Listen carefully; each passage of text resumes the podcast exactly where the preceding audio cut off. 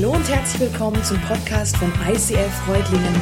Schön, dass du den Weg im Web zu uns gefunden hast. Ich wünsche dir in den nächsten Minuten viel Spaß beim Zuhören. Hey, die letzten 50 Jahre haben eine mega krasse Veränderung in unserer Gesellschaft gebracht. Schlecht für die Bewahrer, die Traditionalisten, aber es lässt sich nicht aufhalten. Es ist definitiv so. Es gibt kaum einen Bereich, in dem diese Veränderung unserer Gesellschaft deutlicher wäre und besser zu sehen als im Bereich der Sexualität und natürlich auch der Familien. Beides hängt sehr, sehr stark zusammen. Die Optionen, deine Sexualität auszuleben, sind einfach breiter geworden, größer geworden, mehr Möglichkeiten. Möglichkeiten für Paare, ja, dadurch, dass die, der ganze Bereich der, der Verhütungsmedizin immer besser wird, immer punktgenauer wird, ist es viel einfacher geworden und du hast mehr Möglichkeiten. Nicht nur innerhalb der Ehe, auch außerhalb der Ehe. Das Risiko, dass ein Seitensprung unliebsame Folgen hat, ist geringer geworden. In der Folge wurde Sexualität immer freier ausgelebt. Aber nicht nur als Paare, auch als Singles. Noch nie gab es in unserer Gesellschaft so viel, so frei, kostenlos Pornomaterial zur Selbstbefriedigung. Mittlerweile ist es so, eine ganz brandaktuelle Serie, Sex Education, gerade rausgekommen auf Netflix. Da ist es so, wenn du nicht masturbierst, dann bist du schon therapiewürdig. Dann musst du zum Arzt gehen, weil was nicht mit dir stimmt. Und dann Paare, Singles, was ist die logische Konsequenz? Muss kommen. Mit welchem Recht öffnen wir die moralische Grenze für heterosexuelle Paare, für Singles, meinen aber, dass wir für homosexuelle Paare diese Moralvorstellung genau gleich lassen, wie sie immer war und aufrechterhalten? Logischerweise funktioniert das nicht. Und der Schrei und die Forderung nach Toleranz wird größer. Gleichzeitig findet noch eine andere Entwicklung statt. Aus Sexualität wird Identität. Ich bin ich bin heterosexuell, ich bin homosexuell. Merkt ihr, das geht an die Identität und aus Sexualität, nämlich Geschlechtlichkeit, wird Identität. Und diese Identität, das ist für mich auch nur eine logische Folgerung, ist das Nächste, was angegangen wird. Toleranz bis in alle Ecken hinein. Und das bedeutet, dass das, was uns ursprünglich mal in, in der Geschlechtlichkeit Identität geliefert hat, in Frage gestellt wird. Bin ich Mann? Bin ich Frau? Bin ich divers? Bin ich irgendwas in einer irgendwas Hülle? Was bin ich überhaupt? Und das Ergebnis dieser Veränderungen ist Modern Family. Verheiratet, geschieden, wieder verheiratet, getrennt lebend, Patchwork, Singlehaushalt, gleichgeschlechtliche Lebensgemeinschaft, alles dabei. Und alles findet ihr auch in dieser Gemeinde. Repräsentativ. Und so ist es auch in der Serie Modern Family, die den Rahmen bildet für diese Serie hier in dieser Kirche. Jay Pritchett's Sohn Mitchell ist schwul. Er lebt mit Cameron Tucker zusammen. Die beiden haben den Titel für den Sonntag geliefert, die Tuckers. Sie beschließen gemeinsam, ein Kind aus Vietnam zu adoptieren. Und was sich dann auf dem Rückweg so ereignet, das gucken wir uns kurz miteinander an. Ups, ich liebe diese Serie. Was ich so dermaßen mag an der Serie, die schafft es in super kurzen Momenten unfassbar viel unserer Gesellschaft reinzupacken. Und wenn man diese anderthalb Minuten, die wir gerade angeguckt haben, auseinander nimmt, dann merkt ihr, da steckt wahnsinnig viel von diesem Thema gleichgeschlechtliche Paare, Leben, Familie drin. Zunächst mal, die Veränderungen sind noch nicht überall angekommen. Ich weiß nicht, wie es dir geht, aber wenn du so die Medien liest, diese Leitmedien, wie auch immer man sie nennen mag, dann entsteht ja der Eindruck, ja, wir haben eine völlig neue Normalität in unserer Gesellschaft. Die Wahrheit ist, dem ist nicht so. Die Normalität heißt, dass es überdurchschnittlich viel so empfinden. Und ich mache jede Wette, auch hier in diesem Saal heute, wenn wir es wirklich ehrlich mal ausfragen würden, dann ist die überdurchschnittliche Mehrheit an einem Punkt, die gleichgeschlechtliche Paare nicht als normal empfinden. Warum? Weil es eben nicht in unserer Familie, in unserem Freundeskreis, in unserem Arbeitsstelle das absolut Normale ist, dass wir damit konfrontiert sind. Es sind in der Regel in unserem Leben eher seltenere Situationen. Und für die allermeisten von uns ist der Maßstab, den wir haben an Familie, eher das traditionelle Bild. Daran legen wir den Maßstab und daran haben wir auch unsere Gefühle. Ich glaube, dass es im Umgang zwischen heterosexuell empfindenden und homosexuell empfindenden Menschen gar nicht so sehr um Anklage geht, um Verurteilung geht, sondern in erster Linie um Unsicherheit. Ich glaube, dass wir eine ganz, ganz tiefe Unsicherheit in uns empfinden und spüren, dass wir da irgendwie Fragen haben, dass wir Gefühle haben, mit denen wir irgendwie nicht so richtig umgehen können. Und dann haut man uns Worte um die Ohren, die ich wirklich verabscheue. Ich mag das Wort homophob nicht. Ich finde es einen totalen Bullshit. Homophob, eine Phobie ist etwas, das eine panische Angst in mir auslöst. Eine unkontrollierbare panische Angst. Und mal ganz ehrlich, ich glaube so gut wie keiner von uns hat eine Homophobie auch wenn die Medien uns das oft einreden wollen, weil in uns ein Gefühl ist, mit dem wir nicht so gut umgehen können. Aber wisst ihr was, diese Unsicherheit, die haben beide Seiten. Und als allererstes würde ich mir wünschen, dass wir zu diesen Unsicherheiten mal widerstehen können. Dass wir sie aussprechen können, dass wir sagen können, hey, ich bin unsicher in diesem Thema ohne dass ich gleich als, als Dino oder als Hater hingestellt werde, der, der, der ja homophob durch diese Welt läuft. Wenn wir wirklich zu dieser Unsicherheit stehen würden, dann kämen vielleicht Sätze ans Licht. Dann würde man vielleicht ganz offen sagen, hey, für mich ist es seltsam, zwei Männer beim Küssen zu sehen. Das löst etwas in mir aus, was für mich komisch ist.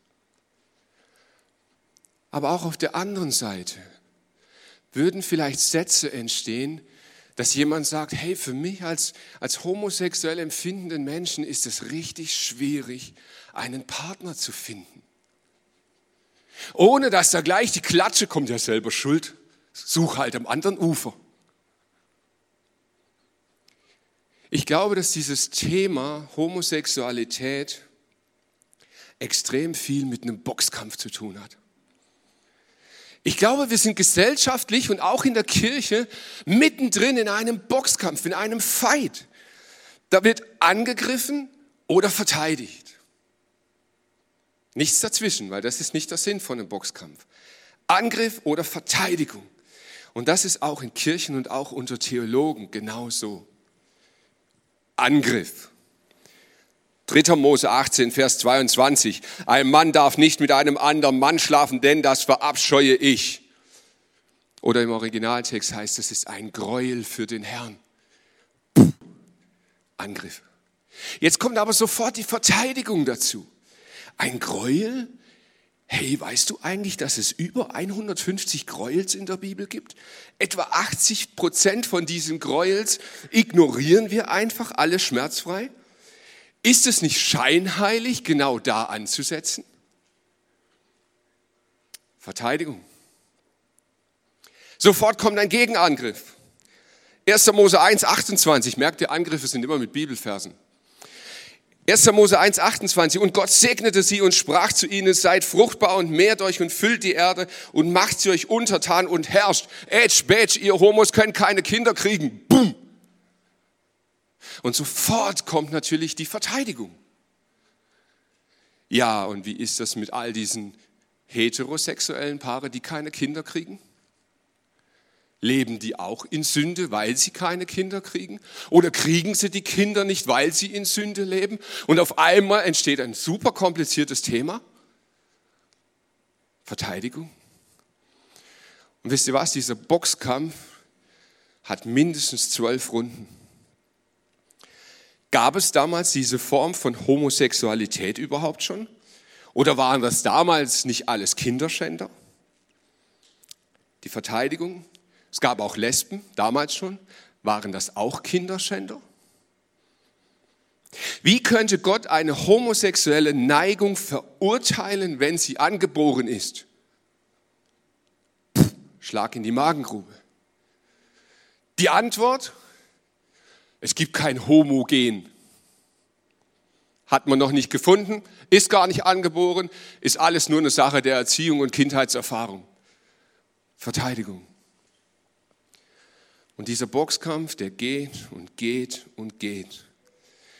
Und wisst ihr, was am Ende von so einem Boxkampf rauskommt, nach zwölf Runden? Ich habe ein harmloses Bild gewählt. Verletzung. Einfach nur Verletzung. Weil Verletzen ist im Wesentlichen der Sinn eines Boxkampfs. Haut drauf und verletzt den anderen.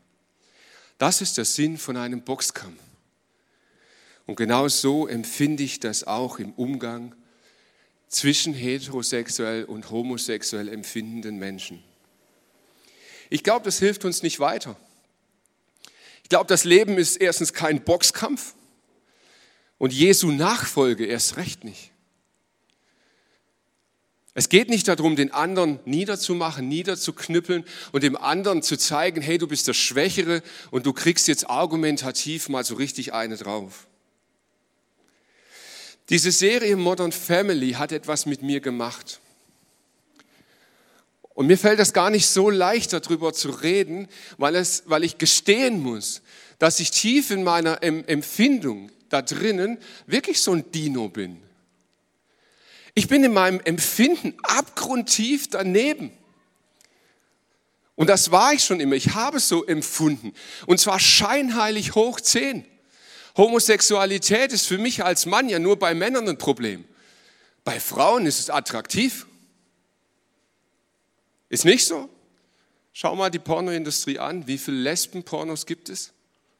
Und Männer ziehen sich rein ohne Ende. Gleichzeitig regen sie sich aber fürchterlich über die Homosexualität bei Männern auf. Und diese Serie hat etwas mit mir gemacht in, in meinem Herz drin. Weil als ich sie angeschaut habe und dieser Humor, dieser Witz hat etwas geöffnet in mir drin. Und ich habe gemerkt, hey, diese Paare, homosexuell lebende Paare, haben genau dieselben Themen wie Heteropaare auch exakt dieselben Themen. Da gibt es die gleichen Höhen, die gleichen Tiefen, das gleiche Gezicke, den gleichen Krieg, die gleichen Freuden, die gleichen Sorgen und Nöte. Und dann gibt es etwas, was mich zutiefst bewegt hat und mich wirklich unruhig gemacht hat, weil ich habe verstanden, dass wir Christen einer der Hauptauslöser ihrer Sorgen sind. Und das hat mich berührt das hat mich verletzt.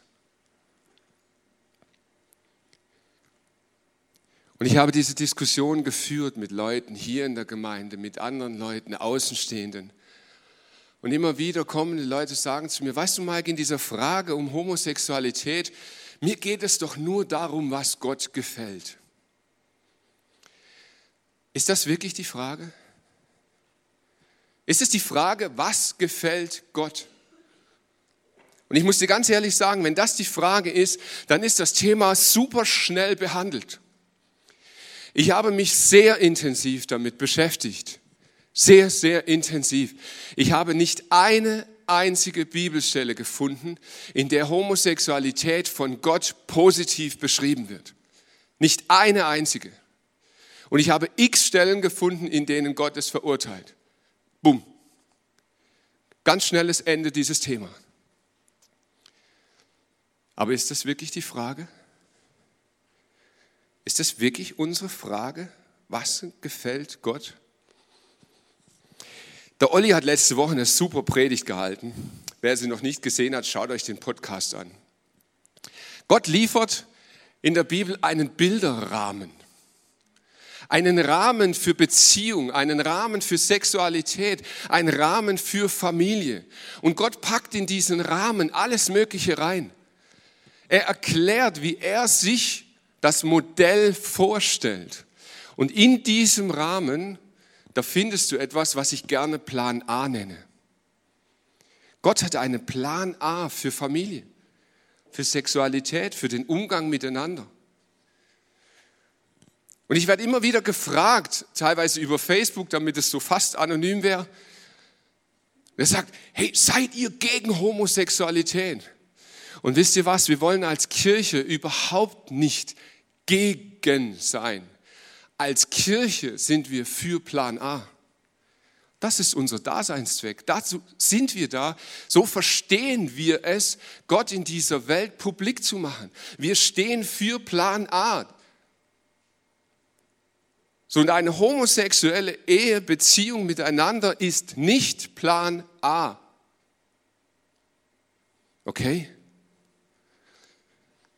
Wisst ihr, was alles noch nicht Plan A ist? Sex vor der Ehe, unverheiratet zusammenleben, geschieden wieder zu heiraten, fremdgehen mit dem ganzen Körper, mit den Augen, mit Gedanken, deinem Partner eine erfüllte Sexualität zu verweigern, dich durch Selbstbefriedigung deinem Partner zu entziehen, ein egoistischer, liebloser Umgang mit Menschen, geizig sein, zickig sein, nörgelig sein, sich beim Essen nicht beherrschen zu können, übergewichtig zu sein. Alles nicht Plan A.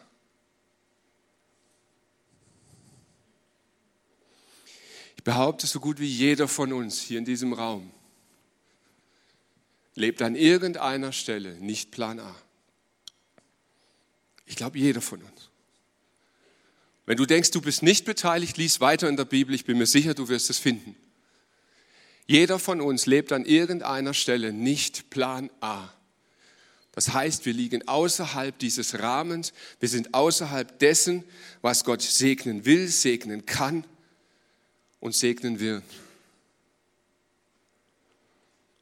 Und jetzt kommt von manchen Menschen ein sehr schlagendes Argument. Schlagend, gell? Boxkampf. Und dieses Argument ist sehr ernst und ich nehme es ernst. Sie sagen, hey, der große Unterschied, all diese Punkte, die du nennst, wo wir nicht bei Plan A sind, das sind ja so einzelne punktuelle Vergehen gegen Gottes Plan, die wir bereuen, uns vergeben lassen und weitermachen. Aber wenn nun jemand zu einer homosexuellen Beziehung eine endgültige Entscheidung trifft und sie heiraten, dann haben sie sich ja endgültig dafür entschieden, in Sünde zu leben. Boom. Wisst ihr was? Ich habe gegen dieses Argument nichts gegen vorzubringen. Ich gebe mich geschlagen. Ich möchte nur eine Frage stellen. Hast du in deinem Leben schon jemals versucht, ernsthaft versucht, gegen deine Neigung zu leben? Hast du schon mal ernsthaft probiert? Wirklich probiert? Da gibt es Verhaltensmuster in deinem Leben. Ich weiß nicht wo, vielleicht bist du jetzt zornig, vielleicht hast du ein Thema mit Pornografie, vielleicht ist es die Ernährung, vielleicht ist es der Alkohol, ich, ich weiß nicht was. Aber hast du jemals versucht, ernsthaft damit aufzuhören, anders zu leben? Ich kann nicht für dich sprechen. Ich weiß es nicht, wie es dir gelingt oder wie du damit lebst. Ich kann in diesem Fall nur von mir selber sprechen. Und wisst ihr was? Ich scheitere daran. Ich scheitere daran kolossal. Es gibt Dinge in meinem Leben, von denen weiß ich hundertprozentig, dass sie nicht Plan A sind. Ich weiß, dass es nicht im Rahmen dessen ist, was Gott segnen will. Und ich schaffe es nicht, es zu lassen. Ich bemühe mich, absolut. Ich gebe mir Mühe, ich streng mich an, manchmal mehr als mir gut tut, aber ich schaffe es nicht. Und jetzt habe ich gedacht, naja, vielleicht liegt es einfach daran, ich bin halt nicht fromm genug, nicht geistig genug. Ich suche mal nach jemandem, den ich als fromm und geistig genug bezeichnen würde. Und er hat mir einen Brief geschrieben. Ich weiß wohl, dass in mir nichts Gutes wohnt.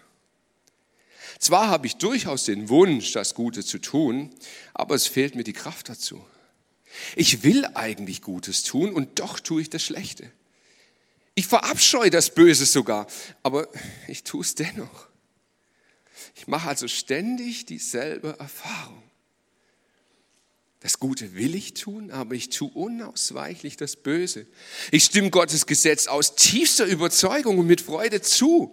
Und dennoch handle ich nach einem anderen Gesetz, das in mir wohnt. Dieses Gesetz kämpft gegen das, was ich innerlich als richtig erkannt habe und macht mich zu seinen Gefangenen. Es ist das Gesetz der Sünde, das mein Handeln bestimmt. Ich unglückseliger Mensch, wer wird mich jemals aus dieser tödlichen Gefangenschaft befreien? Ich finde, da schreit jemand. Da schreit jemand nach Erlösung. Und das ist nicht irgendjemand. Ich würde Paulus durchaus als eine geistliche Granate bezeichnen. Ich glaube, dass er sehr viel umgesetzt hat in seinem Leben, was vor Gott richtig ist und was geistlich wirklich Tiefgang hat und absolut in Ordnung ist. Und doch schreibt er genau das. Und wisst ihr was? Genau die Worte habe ich schon mehrfach gehört von homosexuell lebenden Menschen, die sagen, hey, ich weiß es. Ich weiß es. Aber ich krieg's nicht gebacken.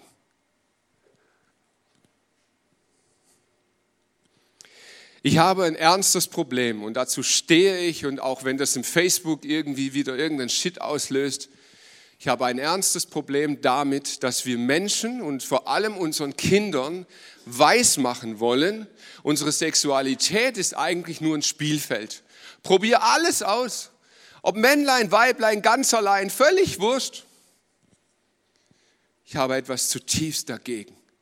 Und ich glaube, dass es wieder göttlich ist.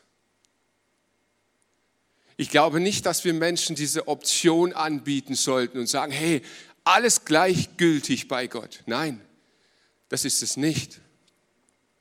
Aber lasst uns vorsichtig sein im Verurteilen derjenigen, die es nicht schaffen, Plan A zu leben. Ich glaube, dass Menschen durchaus im Laufe ihres Lebens ihre Identität und Sexualität verlieren können. Durch die unterschiedlichsten Dinge, die uns passieren im Leben.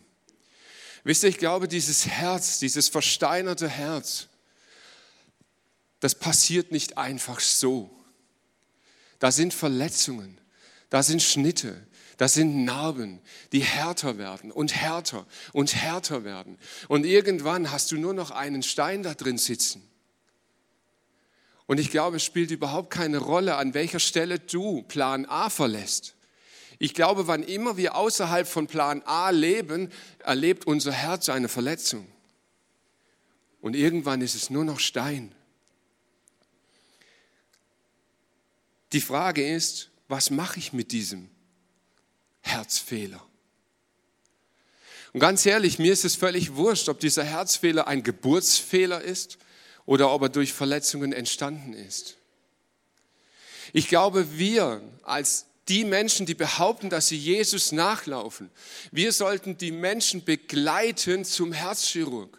Wir sollten sie begleiten zu Jesus und sagen, hey, in deinem Herz ist etwas kaputt gegangen. In deinem Herz ist etwas etwas tief zerstört worden. Und du brauchst einen Herzchirurg, der aus deinem Herz wieder was Lebendiges macht. Du brauchst es und ich brauche es. Paulus gibt sich eine Antwort auf seine Frage. Gott sei Dank, durch unseren Herrn Jesus Christus bin ich bereits befreit. So befinde ich mich jetzt in einem Zwiespalt. Mit meinem Denken und Sehnen folge ich zwar dem Gesetz Gottes, mit meinen Taten aber dem Gesetz der Sünde. Jesus möchte an deinem Herz arbeiten. Wir werden jetzt zwei Lieder miteinander singen und vielleicht wagst du ein Experiment in diesen Liedern. Vielleicht wagst du das Experiment, Jesus dein Herz mal hinzuhalten. Einfach dich mal auszustrecken und zu sagen, Jesus, da ist mein Herz. Mit all seinen Versteinerungen, mit all diesen Verhärtungen. Ich halte es dir einfach mal hin. Und niemand anders in diesem Raum wird dir jetzt sagen, an welcher Stelle dein Herz als erstes Heilung braucht. Außer dem Heiligen Geist. Die Frage ist nicht, ob du nachher nicht mehr homosexuell empfindest. Ob du nachher vielleicht liebevoller bist. Ob du nachher, das ist nicht die Frage. Die Frage ist, lässt du Jesus an dein Herz ran? Und wisst ihr, dabei können Reaktionen entstehen. Vielleicht empfindest du echt Buße.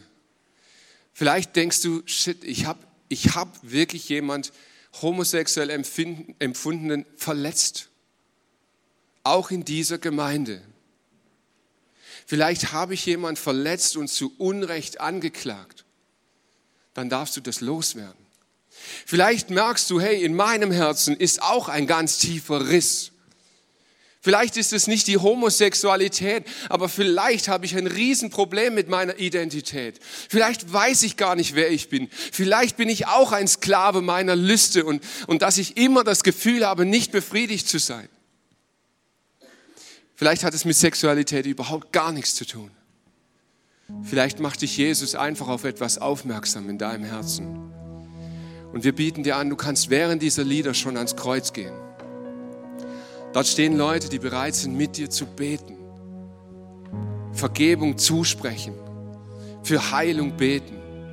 Scheu dich nicht, ans Kreuz zu gehen Jesus und ich danke dir, dass du uns besser kennst als wir uns selber. Danke, dass wir uns vor dir nicht schämen müssen. Danke, dass wir keine Angst haben müssen, dass bei dir irgendwas ans Licht kommt, was, was doch verborgen bleiben sollte. Du kennst uns durch und durch und du liebst uns trotzdem. Jesus und ich bete, dass dein Geist, dein Heiliger Geist jetzt durch diesen Raum weht. Und Heiliger Geist, ich bete, dass du unser Herz jetzt dort berührst, wo du es heilen möchtest. Ich bitte dich während der Lieder aufzustehen und lass Jesus einfach zu dir sprechen.